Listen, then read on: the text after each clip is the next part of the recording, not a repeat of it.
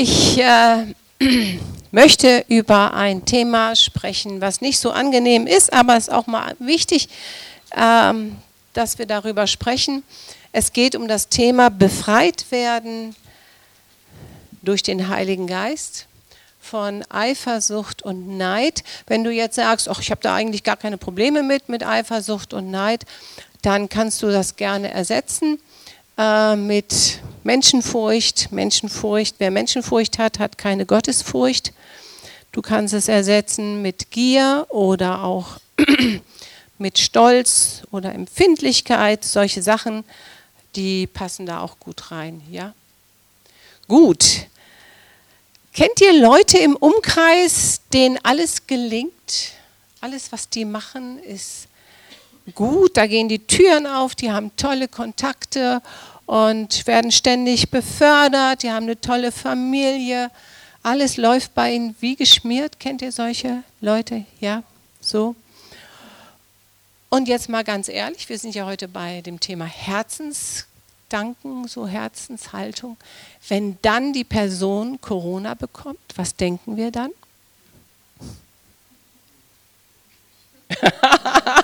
Hat die auch mal was, ne?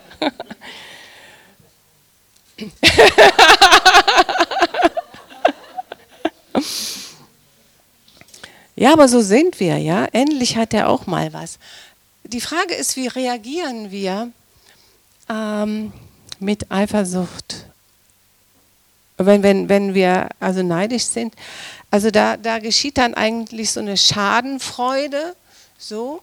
Und ähm, jetzt ist die Frage, was sagt die Bibel denn zu sowas? Es ist ja nicht so, dass Gott das nicht sieht, diese Schadenfreude. Ne? Das ist ja, das ist ja manchmal auch peinlich. Ne? Also Gott sieht alles. Ne? Was sagt die Bibel dazu? Galater 5, Vers 25 bis 26 haben wir das auf Folie? Genau, super, Stefan.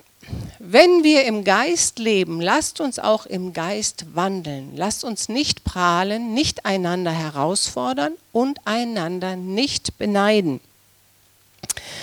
Paulus betont hier, dass wir durch den Geist ein völlig neues Leben haben können.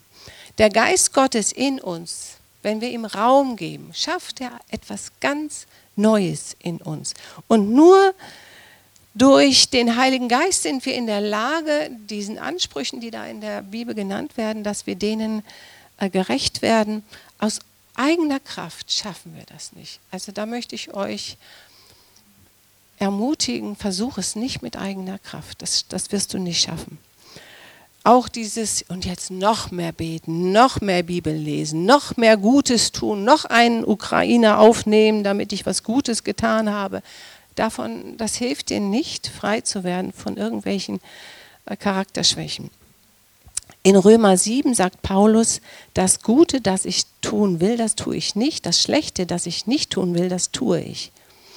Also nochmal in dem Moment, wo ich Jesus mein Leben völlig übergebe, das gibt es ja heute nur noch ganz selten. Das ist, überall hörst du das von Pastoren, dass man sein Leben Gott übergibt. Man macht das immer so ein bisschen so vom Verstand, aber alles andere hält man zurück. Aber wenn wir unser Leben komplett dem Heiligen Geist übergeben, Gott hingeben, dann hilft er uns. Ja? Ohne ihn geht es nicht. Der Heilige Geist schafft etwas Neues in uns, aber die Frage ist, wie hingegeben bist du, damit er etwas Neues schaffen kannst. Erst dann können wir umsetzen, was in seinem Wort steht. Nochmal, lasst uns nicht prahlen, nicht einander herausfordern und einander nicht beneiden. Also wenn du jetzt aus dem Gottesdienst nach Hause gehst und merkst wieder, oh, jetzt ist es wieder da, dann hilft das nichts, wenn du mit dir schimpfst und sagst, so, ab morgen muss es aber besser werden. Äh, das hilft dir überhaupt nichts. Also setz mal bockig sein ein oder empfindlich sein. Ist ja heute bei den jungen Leuten ganz massiv, dieses empfindlich, bockig, weiß auch nicht, wie das kommt, aber es ist so. Ähm, also es braucht den Heiligen Geist, Anders geht es nicht. Was würdet ihr jetzt sagen? Ich mache heute mal ein bisschen mit euch zusammen. Wir sind ja nicht so viele. Warum sind wir denn so neidisch?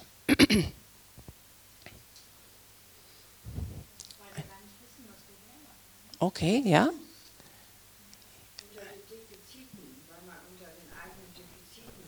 Ja. Ja, Stefan? Ja, Menschenfurcht, ja. Wer Menschenfurcht hat, hat keine Gottesfurcht. Das müssen wir ernst nehmen, ja. Also wenn du keine Gottesfurcht hast, ist ernst. Also wenn Menschenfurcht da ist, weißt du, hier ist keine Gottesfurcht. Ja. Irgendjemand hatte sich gemeldet, ja. Was wir haben, ja. Okay. Noch was? Ja, Ursula? Ja, genau, ja. Also wir denken, dass eine andere Person bevorzugt ist. Sie hat etwas, was ich auch gerne haben möchte. Und dann werden wir schadenfreudig, wenn irgendwas dieser Person passiert. Ähm, es ist ja auch so, dass die Medien das sogar fördern, ne? Konkurrenzdenken und ähm, du musst dich beweisen und weil ich es mir wert bin, also solche Sachen. Also du bist nur etwas, wenn du ganz oben stehst. Wenn du unten stehst, bist du nichts. Und wer will das schon? Ja? Aber wir haben ein völlig falsches Denken in der Gesellschaft.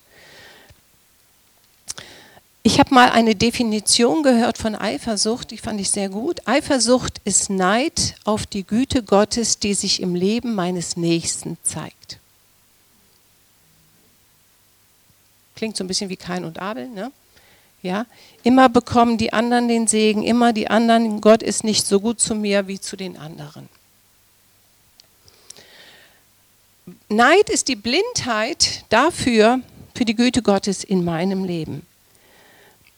Und wenn wir immer nur auf das schauen, was der andere hat und ich nicht, dann kann ich die Güte Gottes in meinem Leben gar nicht mehr erkennen. Ich bin fehlprogrammiert. Ja? Und ähm, ich habe eine falsche Wahrnehmung von dem, was der andere hat und erkenne nicht, was ich habe, was Gott mir geschenkt hat. Ich habe früher immer gedacht, so Neid ist was für junge Leute, also so zwischen 20 und 50. Aber dass auch ältere Leute neidisch sein können, das war neu für mich. Ich habe da was erlebt. Das ist wirklich, es ist kein Scherz, es ist wirklich passiert. Und zwar hatten wir einen Nachbarn schräg gegenüber von uns der heißt Hermann, der hieß Hermann, ist schon tot. Und Hermann äh, hatte eine Frau, die hatte Diabetes, ist daran gestorben. Und Hermann hat erkannt, er kann nicht alleine wohnen in diesem Haus. Und dann hat er seine Verwandten aus dem Osten rübergeholt, die sind dann in sein Haus eingezogen. Und die schienen Geld zu haben. Auf jeden Fall dieses einfache Haus, was der Hermann hatte, haben die also wirklich wunderschön gemacht. Einen wunderschönen Wintergarten, die hatten Geschmack und so weiter. Und man spürte richtig den Neid der Nachbarn. Und ich konnte von meinem Schlafzimmer immer so reinschauen, wie der Wintergarten so schön gemacht wurde. Und dann hat doch tatsächlich eine ältere Dame aus der Nachbarschaft, so Anfang 70, sich hinter der Tanne versteckt, um zu sehen, was der Hermann jetzt für einen Wintergarten hat. Ich stand da, ich habe mich amüsiert. Ich dachte, das gibt's doch nicht. Versteckte sich hinter der Tanne, um zu sehen, wie der Wintergarten von Hermann aussieht. Hermann ist dann auch irgendwann gestorben. Also ich äh, finde das schon interessant, dass das für alle Altersklassen gibt. So, warum ist Neid so zerstörerisch? Ich werde euch jetzt ein paar Bibelstellen auch vorlegen. Jakobus 3, Vers 16. Stefan, haben wir die? Boah, bei dir sieht viel größer aus als bei mir. Gucken, hast du viel mehr als ich? Nee, gut. Wer von euch ist weise und verständig? Er soll in weiser Bescheidenheit die Taten eines rechtschaffenen Lebens vorweisen. Wenn ihr aber bittere Eifersucht und Streitsucht in eurem Herzen tragt, dann prahlt nicht und verfälscht nicht die Wahrheit. Das ist nicht die Weisheit, die von oben kommt, sondern eine irdische, weltliche, teuflische Weisheit. Wo nämlich Eifersucht und Streit herrschen, da gibt es Unordnung und böse Taten jeder Art.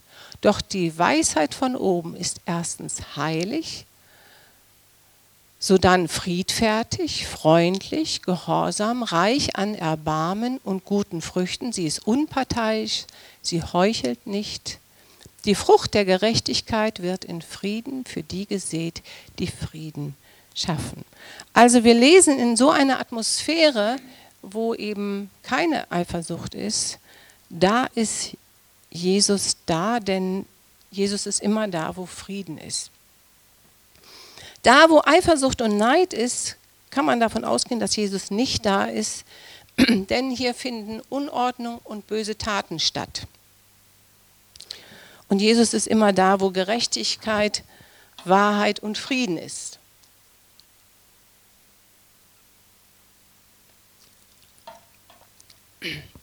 Also, wo Eifersucht ist, da entstehen böse Taten. Zweitens, Eifersucht und Neid ist ein Türöffner für böse Taten, für das Böse. 1. Mose 4, Vers 7, ist es nicht so, wenn du fromm bist, so kannst du frei den Blick erheben. Bist du aber nicht fromm, so lauert die Sünde vor der Tür und nach dir hat sie Verlangen. Du aber herrsche über sie. Das heißt, wir sollen auch über die Eifersucht oder in den Neid herrschen. Und gerade die Eifersüchtigen verbreiten gerne Lügen und verfälschen die Wahrheit. Du kannst ja schon nur etwas weglassen, dann gibt es ein ganz anderes Bild. Dann sagst du dir, oh, ich habe doch die Wahrheit gesagt, hast aber eine bestimmte Sache, die wichtig war, weggelassen und von daher gab es ein völlig falsches Bild und der andere steht schlecht da. Und Jesus wurde gekreuzigt, weil die Religiösen neidisch waren auf ihn. Äh, über Jesus wurden überall Lügen verbreitet und die Wahrheit wurde verfälscht. Kein war eifersüchtig auf Abel, und da sprach der Herr zu Kain, wo ist Abel, dein Bruder? Er entgegnete, ich weiß es nicht. Bin ich der Hüter meines Bruders? Und durch Eifersucht und Neid können ganz böse Dinge auch innerhalb von der Familie passieren. Gerade in Familien ist Neid und Eifersucht sehr verbreitet. Kennt ihr irgendeine Familie, die damit zu tun hat? Vielleicht so? ne? Gibt also viele Familien Medien, die damit zu tun haben. Ähm, wer hat die meisten und besterzogenen Kinder ähm, oder die meisten Enkelkinder? Wer ist der beste Opa oder die beste Oma und so weiter? Also da gibt es Sachen, ist schon traurig. Drittens, Eifersucht, und das ist jetzt sehr wichtig, und Neid zerstören dich. Sie zerstören dich, wenn du nichts dagegen tust. Ich habe mal ähm, einen Bibelvers rausgesucht, Sprüche 14, Vers 30. Und habe verschiedene Übersetzungen mal rausgesucht. Sprüche 14, Vers 30. Ein gelassenes Herz. Hast du mich jetzt abgeschraubt? Nee, ab, ab, zu. Ja, alles gut, ja? Ein gelassenes Herz ist des Leibes Leben, aber Eifersucht ist Eiter in den Gebeinen. Dann Hoffnung für alle sagt, wer gelassen und ausgeglichen ist, lebt gesund. Doch der Eifersüchtige wird von seinen Gefühlen zerfressen. Die Elberfelder sagt, ein gelassenes Herz ist des Leibes Leben, aber Wurmfraß in den Knochen ist die Leidenschaft.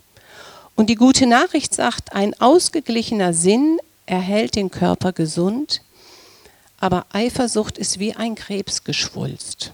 Also da sehen wir die Ernsthaftigkeit, wie gefährlich Eifersucht sein kann. Und der Schreiber der Sprüche sagt, wenn du Eifersucht und Neid in deinem Leben duldest, dann wirst du innerlich verfault. Ja? Du wirst dich nicht mehr entwickeln können und irgendwann verschwindet deine Kraft. Und ich kenne zig Leute, die das erlebt haben. Da ist dann überhaupt keine Lebensfreude mehr in dir. Und, äh, aber Jesus sagte, ich lebe und ihr sollt auch leben. Das heißt, du, du arbeitest sozusagen ohne den Heiligen Geist. Wenn du Neid in dir zulässt, entwickelst du dich genau im entgegengesetzten Geist. Du wirst innerlich wie ausgehöhlt. Also wie gesagt, es gilt auch für Gier, Stolz und Habsucht und Empfindlichkeit und so weiter. Also wir sehen dann immer nur auf das, was wir nicht haben und wir, wir, wir verwelken dann sozusagen. So, jetzt überlegt ihr sicherlich, Mann, wie kann ich das loswerden? Wie werde ich frei von Eifersucht und Neid? Und da habe ich ein paar Punkte rausgesucht. Der erste Punkt, da haben wir heute schon ein bisschen was von gehört. Wir brauchen die Hilfe des Heiligen Geistes. Ohne dem geht es nicht. Das heißt, sprich mit ihm ganz ehrlich über deinen Neid, über deine Eifersucht. Ähm, nochmal, es geht nicht, dass du sagst, und jetzt bete ich mehr und jetzt faste ich und jetzt lese ich mehr in der Bibel oder ich tue Gutes oder so. Nein, es geht darum, dass ich dem Heiligen Geist Raum gebe. Ich höre hin und sage, Heiliger Geist, was willst du mir jetzt sagen? Äh, ihm zuhören, ihn ernst nehmen und tun, was er dir sagt. Der weitere Punkt, äh, wie wir Eifersucht losbekommen, ist, dass wir uns nicht vergleichen äh, vergleich dich nicht, hier steht mit den anderen, aber es heißt auch, vergleiche dich nicht mit dir selbst. In 2. Korinther 10, Vers 12 lese ich euch mal vor. Wir sind allerdings nicht so vermessen, uns gleichzustellen oder zu vergleichen mit gewissen Leuten, die sich selbst empfehlen. In ihrem Unverstand messen sie sich an sich selbst und vergleichen sich mit sich selbst. Wir dagegen wollen uns nicht maßlos rühmen, sondern jenen Maßstab anlegen, den uns Gott zugeteilt hat, dass wir nämlich bis zu euch gelangt sind. Paulus hat die Gemeinde hier gegründet und dann kommen, das ist so der, der, der Sachverhalt in dieser Sache, und dann kommen Leute von außen und ähm, haben so die Haltung, was der kann, das können wir schon lange. Ähm, also wir können es auch besser, wir sind besser als Paulus. Paulus hat keine Ahnung von Gemeindegründung. Und äh, Paulus antwortet jetzt diesen Überfliegern. Äh, Paulus zeigt in den Versen davor, könnt ihr mal nachlesen, wie man richtig kämpft. Das, bevor man eine Gemeinde äh, gründet, hat man einige Kämpfe durchgele durchgestanden. Äh, und da kommen jetzt Leute von außen, haben von nichts eine Ahnung und messen sich an sich selbst, äh, haben nie gelernt zu kämpfen oder Dinge zu erglauben, äh, sind einfach von außen reingekommen und meinen jetzt die Gemeinde leiten zu können.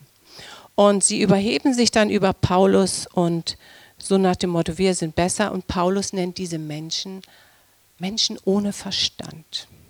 Da müssen wir aufpassen, dass wir uns nicht überheben über manche, weil wir gar nicht wissen, was haben die denn vorher erkämpft sozusagen. Und wir vergleichen uns gerne mit Menschen, einerseits, die es besser können als wir, ähm, aber wir dürfen auch nicht den Fehler machen, wenn wir uns mit Menschen vergleichen, die es besser können als wir, dann sehen wir uns nachher wie Heuschrecken an, wie die Israeliten, die ins Land Kanaan wollten. Und dann entwickeln wir Minderwertigkeit und dann sind wir frustriert. Oder es gibt die andere äh, Variante, äh, wir messen uns mit uns selber und äh, irgendwann merken wir dann auch, wir kriegen es gar nicht hin, weil wir uns nicht entwickelt haben, weil wir mit uns selbst zufrieden sind und merken gar nicht mehr, wie wir stolz sind. Ich habe das jetzt mal bei mir selber festgestellt, wenn wir so als Familie zusammen sind, dann äh, drehe ich gerne so Videofilme, damit ich die Tabea schicken kann, damit sie so ein bisschen involviert ist. Und ich finde meine Videos gut eigentlich. Ist alles drauf, man kann alles sehen und ich bin damit zufrieden. So, und die schicke ich dann der Tabea. Die Rebecca, wenn die Videos dreht, da denkst du, wo war die denn auf welcher Feier? Das ist die gleiche Feier. Aber die kann das Wichtige nach vorne ziehen, die richtige Beleuchtung, die geht dann dicht dran und so weiter. Sieht ganz anders aus. Gleiche Feier. Ja? Also da habe ich erstmal gemerkt, was ich nicht so gut kann, obwohl man wusste, worum es ging. Ne? Aber es ist schon, also wenn wir uns mit uns selber messen, ganz, ganz schlecht. Ja? Und ich, ähm, ich finde es gut, wenn man Menschen zum Vorbild hat, dass man sagt, ich will von diesem Menschen lernen. Aber ich liebe es, wenn ich mit Menschen zusammen sein darf, wo, ich, wo keiner auf mich herabsieht oder mich nicht hochkommen lässt. Ja, einfach dieses Sein lassen. Aber pass auf, dass du nicht selbstzufrieden bist. Selbstzufriedenheit ist immer Gift. Da müssen wir sehr aufpassen. Der nächste Punkt, Stefan, kannst du noch mal zeigen? Punkt 4? Nee.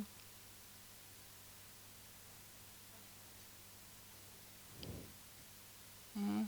Ja gut, okay. Ja, es ist ein bisschen anders. Äh, sei zufrieden mit dem, was du hast. Schau auf das, was Gott dir geschenkt hat. Das hat auch schon jemand gesagt. Schau auf deine Qualitäten. Schau weg, wenn du da siehst, dass jemand etwas hat, was du nicht hast. Schau einfach weg. Wenn wir mit unserem kleinen Schlauchboot da durch die Yachten da fahren, da auf dem, im Hafen und dann diese großen Yachten, dann winkt man sich und so. Es ist schön, wenn der das hat. Ich brauche es nicht. Ja? Ähm, manchmal will Satan uns einreden, wenn du das hättest, dann wird das Leben ganz anders sein. Dann bist du besser als die anderen. Dann kannst du protzen. Ja, ich muss immer so lachen, wenn Leute sich so über ihre Autos definieren. Ja, wir lachen so, aber das ist richtig, also das ist schon, da brauchst du schon Beratung, finde ich. Ne?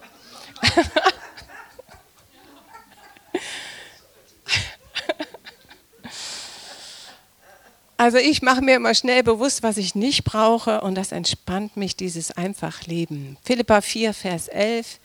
Ich sage das nicht, weil ich Mangel leide, denn ich habe gelernt, mich in jeder Lage zurechtzufinden. Ich weiß, Entbehrungen zu ertragen, ich kann im Überfluss leben. In jedes und alles bin ich eingeweiht, in Sattsein und Hungern, Überfluss und Entbehrung. Alles vermag ich durch den, der mich stärkt. Also Paulus ist ja dann im Gefängnis in dieser Zeit, als er das sagt. Und er hat gelernt, in jeder Lebenslage zufrieden zu sein. Und ich bin wirklich gespannt, wie wir uns benehmen, wenn das, der Gashahn abgedreht wird. Dann wird es dann wird's sichtbar. Ne? Also da, also wenn sich da was ändert, so ab 1. Oktober, ne, genießt nochmal die Sonne so richtig schön, ja, aber ne, sind wir dann immer noch zufrieden? Oder wie wird es dann? Ne? Ja, habe ich auch schon gedacht. Ich komme mit. ja, genau. Hier wird gesagt, in allen Lebenslagen, ja, das ist echt eine Herausforderung, ja, wenn alles klappt, wie jetzt mit dem, ne? Ah, aber ich bin ja so erstaunt, was durch Corona alles kaputt gegangen ist. Also zwischenmenschlich, also hörst du überall. Ne? Also Beziehungen innerhalb der Familie sind gespalten und so weiter. Alles nur, weil da so Querdenker sind. Ja, es ist schon traurig. Aber nur durch die Kraft des Heiligen Geistes werden wir befreit. Und jetzt frag dich mal ganz im Ernst, bist du zufrieden mit deinem Leben? Kannst du Ja sagen zu deiner Situation, die vielleicht schlechter ist als bei anderen? Ein weiterer Punkt ist, lerne zu lieben. Lieben muss man lernen. Ja? Und ähm, in der Liebe ist kein Neid, sagt die Bibel. 1. Korinther 13, Vers 4. Die Liebe ist langmütig, die Liebe ist gütig, sie neidet nicht, die Liebe tut nicht groß, sie bläht sich nicht auf. Also wer liebt, der neidet nicht, der freut sich mit dem anderen. Und unser Joni, der ähm, liebt ja den Opa über alles. Und ich finde das immer so süß, wenn wir dann zusammen sind als Familie und der sitzt dann in seinem Sandkasten und keiner darf in den Sandkasten, nur der Opa, weil ich den so lieb habe. Aber ich darf da nicht rein. Aber ich freue mich doch natürlich mit dem Burkhardt. Das ist doch nicht, oh, ich bin doch nicht neidisch. Ich habe auch meine Tricks, wie ich ihn kriege. Aber äh, aber ich freue mich einfach, wenn ich die beiden zusammen sehe und nicht, oh, warum ich denn nicht? Ne? Wenn es dann um Wickeln geht, dann bin ich dann zuständig oder sowas. Oder auch nicht, nee, bist du auch mittlerweile. Ne? Ja. Aber wie gesagt, wir, es geht mir darum, dass wir diese Demut haben, dieses, ähm, ich kann es allein nicht, ich brauche den Heiligen Geist. Und sprich mit ihnen, mit ihm darüber in diesen kritischen Zeiten. Ähm, es kann sein, wenn du eifersüchtig bist und mit dem Heiligen Geist sprichst, dann sagt er dir zum Beispiel, hör mal, deine Zeit ist noch nicht da. Warte noch, du musst noch etwas lernen. Es ist so wichtig, dass du dann vom Heiligen Geist hörst, was er dir sagen will. Ja? Denn das entspannt dann auch, dass du sagst, okay, das ist jetzt meine Phase, da muss ich jetzt durch. Der andere hat es vielleicht schon hinter sich, aber das, ich muss hier noch etwas lernen. Die Bibel sagt, die Liebe Gottes ist ausgegossen in unsere Herzen. Das war das Erste, was ich erlebt habe nach der Bekehrung. Das dass ich lieben konnte. Ich dachte, was ist das denn? Ja? Und daran kannst du dann deine Gottesbeziehung auch erkennen. Es geht darum, dass wir uns ganz bewusst für den Heiligen Geist öffnen, dann erst können wir lieben. Und der letzte Punkt, den ich sehr wichtig finde, ich möchte einen Lebensstil leben, der Gott ehrt. Also es hilft, auf Gott zu schauen und immer wieder zu sagen, Herr, ich will dir dienen. Mein Ziel ist es, dir zu gefallen in dem, was ich tue. Und das ist so mein Gebet, dass ich sage, Herr, wer mich sieht, soll dich sehen. Und ähm, ich möchte, dass, dass ich Gott gefalle. Das andere ist nicht so wichtig. Und frag dich mal, was ist dir wirklich wichtig im Leben? Es ist ja schon so in der Gemeinde, wir wissen ja schon, was man reden muss und was der andere hören will. Und man denkt dann auch, weil ich so rede, ist mir das auch wichtig. Aber wie Judith heute Morgen schon sagte, was, was ist dir denn wirklich wichtig? Die Kirchen sind leerer denn je, weil den Leuten das Reich Gottes nicht mehr wichtig ist. Es sind so viele andere Dinge, die wichtiger sind. Galater 5, Vers 21. Neid, maßloses Trinken und Essen und ähnliches mehr. Ich sage euch voraus, wie ich, wie ich es früher vorausgesagt habe. Wer so etwas tut, wird das Reich Gottes nicht erben.